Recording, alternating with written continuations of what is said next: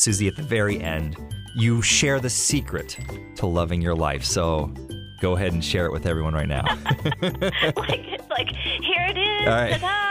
like it's gonna be so easy, right? right, exactly. Welcome to the book club for people who don't have time to read or be in a book club. It's the 30 Second Book Club. I'm Andy and hanging out with Susie Davis this week, talking about her book. It's a devotional, too, kind of. Dear Daughters, Love Letters to the Next Generation. Now, if you like what you hear, be sure to subscribe on your favorite podcast platform thing and then also uh, comment and rate it too so we know what you think. Thanks. I related a lot to the things in your book as a guy, and I don't know. No, that's good. That's good. It's it's it's all it's all uh, genderless content. Let's put it that way. right, right. It's just good advice. And just uh, let's start with let's start with this then, Susie. What inspired you to write this? Uh, these love letters to the next generation, as you call them. Right. Well, I started basically when my kids were in high school. I just noticed they'd bring their friends over, and I'd be making sandwiches, and there were other um, young people who were wanting like to talk with me about their lives and, and get a little advice. And uh, their friends started calling me Mama Suze, and so I just started thinking of myself as kind of a second mother or a spiritual mother. And then when my girls went off to college, I started writing just little open online, you know, short letters on Instagram and Facebook, and um, just a huge response. So I started a podcast called Dear Daughters, and then uh, I just found that there were so many women that wanted someone just a little bit older who was maybe their mom's age or maybe a, like an older sister who wanted a little wisdom, and so that's how the book was born. Susie, in the beginning, uh, you talk about worry, and you talk about the one thing to do every day to combat fear. What is that? Well, for me, it's just to surrender to God and to to just say, you know what, God, I trust you with my life. And you know what? That's a hard thing to do, especially when you're in the middle of a circumstance or situation where that you don't like. But uh, I I learned the hard way that when you try to control everything because you don't like what's going on, you just end up to be a total fear freak and and very unjoyful. So um, for me, it's just it's just saying, God, I love you and I trust you. Hmm. Yeah, it's so hard. You know, our first human instinct is when things start falling out of control is to grip tighter, but we have to do the opposite, which is let go. When you're bound up in anxiety, though, you miss the daily wonder, and there is a lot of daily wonder, even in difficult situations. There's some beauty buried deep, and that's where God is trying to like leave you a love note. And so for me, I found that it's the best way to to live a joyful life and to love your life is to continue to let go and give God, um, give God, trust God with your life. Speaking of talking about trusting God with your life, it's sometimes really hard because you say, God, I, I want to trust you with my life, but I'm trying to figure out my purpose. And you talk about this in chapter two. And actually, I think it's kind of interesting because I've, I've had this struggle a lot, and I think a lot of people do, where uh, we have a hard time separating what our identity and our vocation is. And so many, especially for guys, it's a big problem for guys. You know, we our identity comes from what do we do? You know, when we talk to people, when we meet people, the first question, what do you do? What do you do for a living? And, and, and how do we separate that? And what does that look like? Well, I love that you brought up that it's something that people always ask because people don't walk around saying, you know, who are you? Right. Which is where your identity is. Who you are is, you know, you were created by God. He created you with a, a beautiful purpose and a plan based on your personality and your likes and dislikes and all those things. But people do always say, what do you do? And so we have a real emphasis on basing our our value on what we do, what our job is, or what we got done today. and um, you know, it's it's just good to know that your identity and your value is based in inside of who God made you and and what you do through your vocation. That that's a beautiful thing that got made. It's not that we don't identify with that, but we can't base our whole value on on our job because most of us our job changes. I've had honestly over a dozen jobs in the last two decades, and none of them produced a massive income. I'm not a multimillionaire, and so I could feel really invaluable, you know, or unvaluable based on my jobs. But when I am able to know that God made me for a purpose and and I'm I'm settled deep inside of that, then my jobs become almost like a playful thing. I get to to do to journey through life with God and and do these different things. In Minnesota right now, you know, we get about three nice months out of the year. and so this weekend Sorry. I know. Listen, it's it's a it's you have to be a special kind of person to live up here. But but but so we're actually finally outside and it's it's it's kind of a bummer because you know we have 10,000 plus lakes and so uh, I really connected with um, the chapter where you're talking about loving your body because for me, I've and this is I don't I think more guys uh, would not be willing to admit this, but I think more guys struggle with this than you'd think. Even going to the lake and you know just taking the shirt off and going in, into the into the lake. I know a lot of women have a problem with this, loving your body as well. You talk about this in kind of an interesting way, talking about w- what the Bible doesn't say about your body, which I think a lot of people would be surprised to hear. Right, right. The Bible doesn't talk about how to have a bikini body or a six pack or anything like that. Right, Right, right.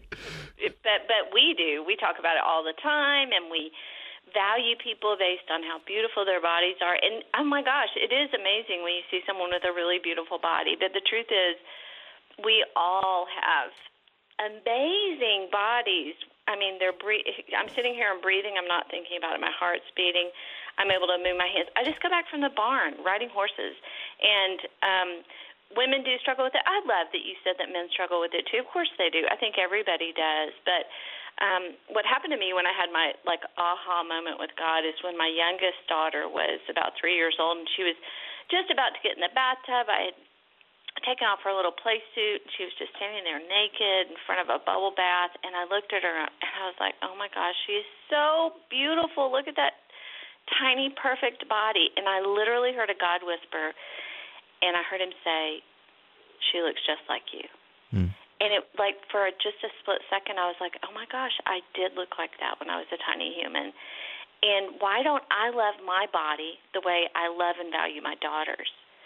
And it was just it was kind of a big moment for me. And what i did after that is i found a picture of myself at the same age actually in a bubble bath and i had my little daughter sarah's picture next to it and they just almost looked totally identical. But it it helped me seeing those pictures. It helped it gave me a visual of of what um i should be thinking on the inside. Like just this whole idea of loving my body and loving what God gave me and thanking Him for the gift that um, that I have. And so I've told dear daughters, the women I mentor, I'm like, you know what? Get a picture of you when you were a baby, because who doesn't love their baby picture? Like that's a whole nother subject.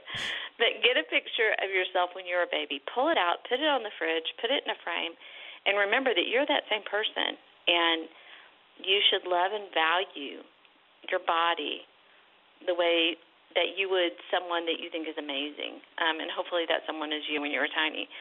Um, but do that and just as a practical practice, just start thinking of, of how much um, how much God loves you and how He crafted and created you with this amazing body, and and just start thinking of it like that.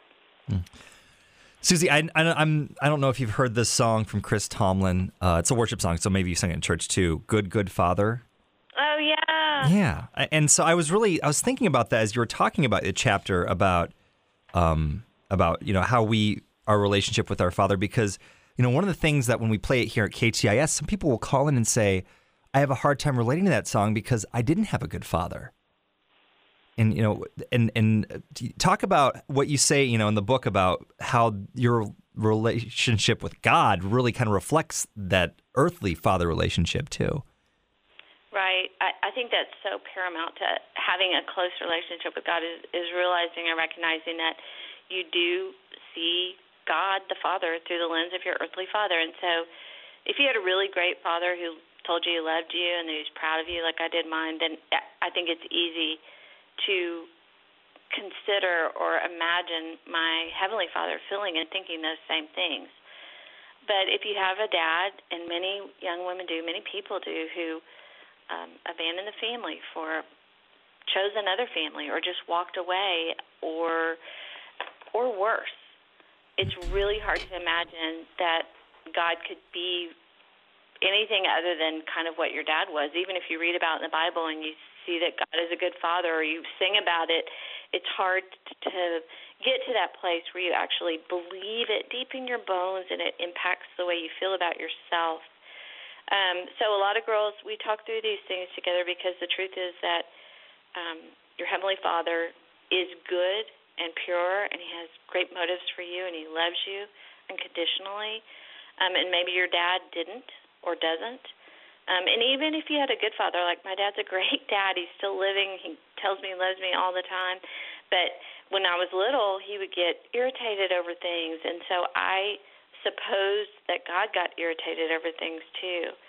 Um, and so, you know, you just have to push back against that and read the Bible and see what it says and um, start believing that God is a good father who loves you and and operating and living your life out of that kind of goodness.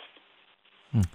It's so tough sometimes, uh, Susie, when we're going through life. And I was thinking about um, when you talk in chapter six about feeling small yesterday, as I was doing dishes and folding laundry and everything, that you talk about how to find God in the mundane, as we we might call it that, but I think you wouldn't even necessarily want to call it that because yeah, the, those small things we do, you talk about, you know, there's an eternal importance with that. Right. It, the, the important part is that while you're doing the laundry, while you're folding the um, folding those towels, or putting dirty dishes away, or taking the trash to the curb, inside of that you can be with God. You can worship God, and that might sound like, oh my gosh, maybe someone's rolling their eyes and like, really? And I'm like, yeah, really. Like you can be with God while you're doing those things, and you can um, recognize that in those tiny little places, those are actually ordained by God. And we can be with Him, we can worship Him, and we can um, experience our relationship with Him while we're doing those things. Everybody does those things, no matter how great their Instagram highlight reel looks. Everybody drives to, to to work in traffic. Everybody has to take the trash to the curb, um, and so it's we don't want to waste those little moments when we could be actually experiencing joy inside of them by just being with God and and recognizing that those are just as sacred as those big, you know, worship sounding kind of moments that we hear about at church or in someone's lives.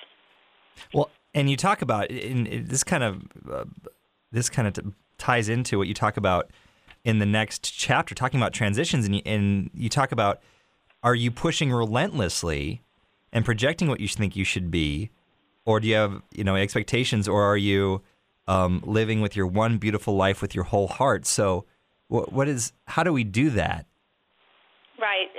That one, you know, I think that the the point of that is that wholehearted living comes when we acknowledge that we have incongruencies going on between our feelings and our thoughts, or our head and our heart, between what we're willing ourselves to do, like just go do the thing because everybody wants us to do the thing or we should do the thing and then there are these quiet little nudges in our soul telling us otherwise.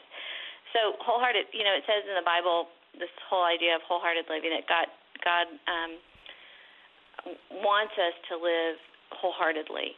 And that means we don't have any shadows. We we we are okay. It really comes back to kind of feeling okay with who we are and that idea of our identity is in god and our purposes inside of Him, so we can we can trust that He's doing work in us, and we can trust um, to move forward and just basically um, allow Him to show us what we're supposed to be doing.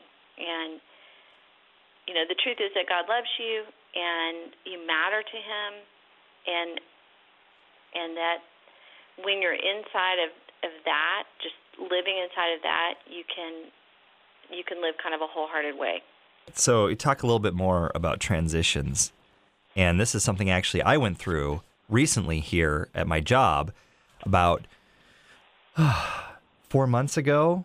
I was brought into a room and I was told that they were changing me from doing mornings to afternoons, mm. and, and, which was a giant transition, and I yeah. didn't know why. Yeah. And I was just like, all right, God. I mean, I was more at peace than I was surprised. I was surprised myself. I was like, okay, well, I can't do anything about it, so I'm just going to make the most of it. And I'll tell you now, four week, months later, um, it's I'm so happy where I am. But there was a lot of time in between where I thought, what is going on? But so that's why I think the uh, you talking about transitions was so powerful and the truth about transitions. And I know there's some people right now that are thinking, I don't know what ride you're putting me on, God, but I want to get off. So, Yeah. how do we come to peace with that? Well, you know what? I love that you brought that up. And I actually talked to a dear daughter just about 20 minutes ago, and she's in the middle of waiting for God to come through and leaving one city and moving to another and not knowing where she was going to live and how that was going to be impacted. But and you being so vulnerable, talking about how your your shift from morning to afternoon, the morning to afternoon show, that's like a big deal. Um, and you know what? Let's acknowledge that's a big deal. Like that's a transition that's worth thinking about, talking about.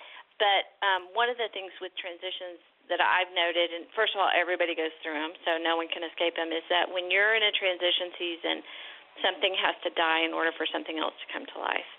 And maybe even for you, there was some grief in letting go of the morning show. There's grief in this dear daughter who's moving from one city to another. Um, but when we're in those transition pieces, it's important to acknowledge acknowledge the grief. Like say, this is sad. I feel sad. You can feel sad and expectant at the same time, and that's I think a kind of way to live wholehearted too. Is just to really you know, say, you know what, this is sad. For example, when our kids got married, we prayed this. We prayed for 20 something years for our kids to find their special people. And the wedding was joyous. But as a mother, letting go was hard and sad and saying goodbye to that role in their life.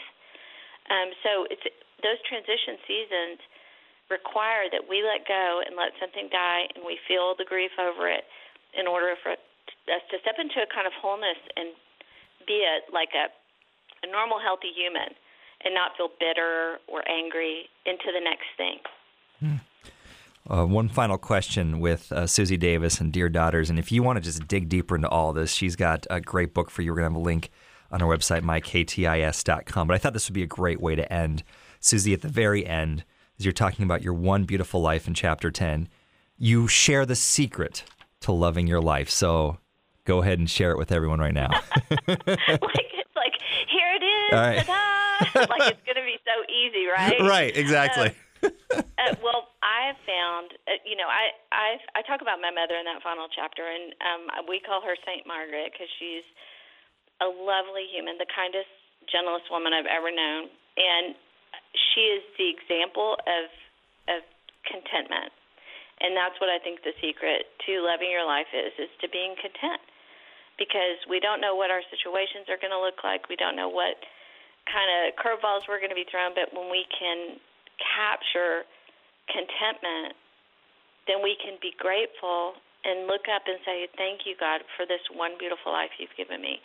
So the secret is contentment. It's not easy, but it's attainable. And that's how you can love the life that God has given you. So one more one more follow up on that one, Susie. What's what's one thing you do every single day to to get closer to contentment? Well, I have a prayer, and it's a, it's not a, a deep, um, crazy theological prayer, but it's one that really covers all the bases. And I just say, this is this is what I do, and this is what I cur- encourage you to do too. If you want to love your life, I say, I love you, God. I trust you, and thank you for my one beautiful life. Amen. Hmm. Amen. Amen and amen. I think that's good. Susie Davis, author of Dear Daughters, Love Letters to the Next Generation. And I mean, we got nothing left. We went through the entire book there. So, but there's plenty more to just dive into, go deeper in everything we talked about. Again, the link's going to be at myktis.com. Uh, thanks so much, Susie. That's, this was great. Andy, thank you so much for your time and, and sharing about the book online.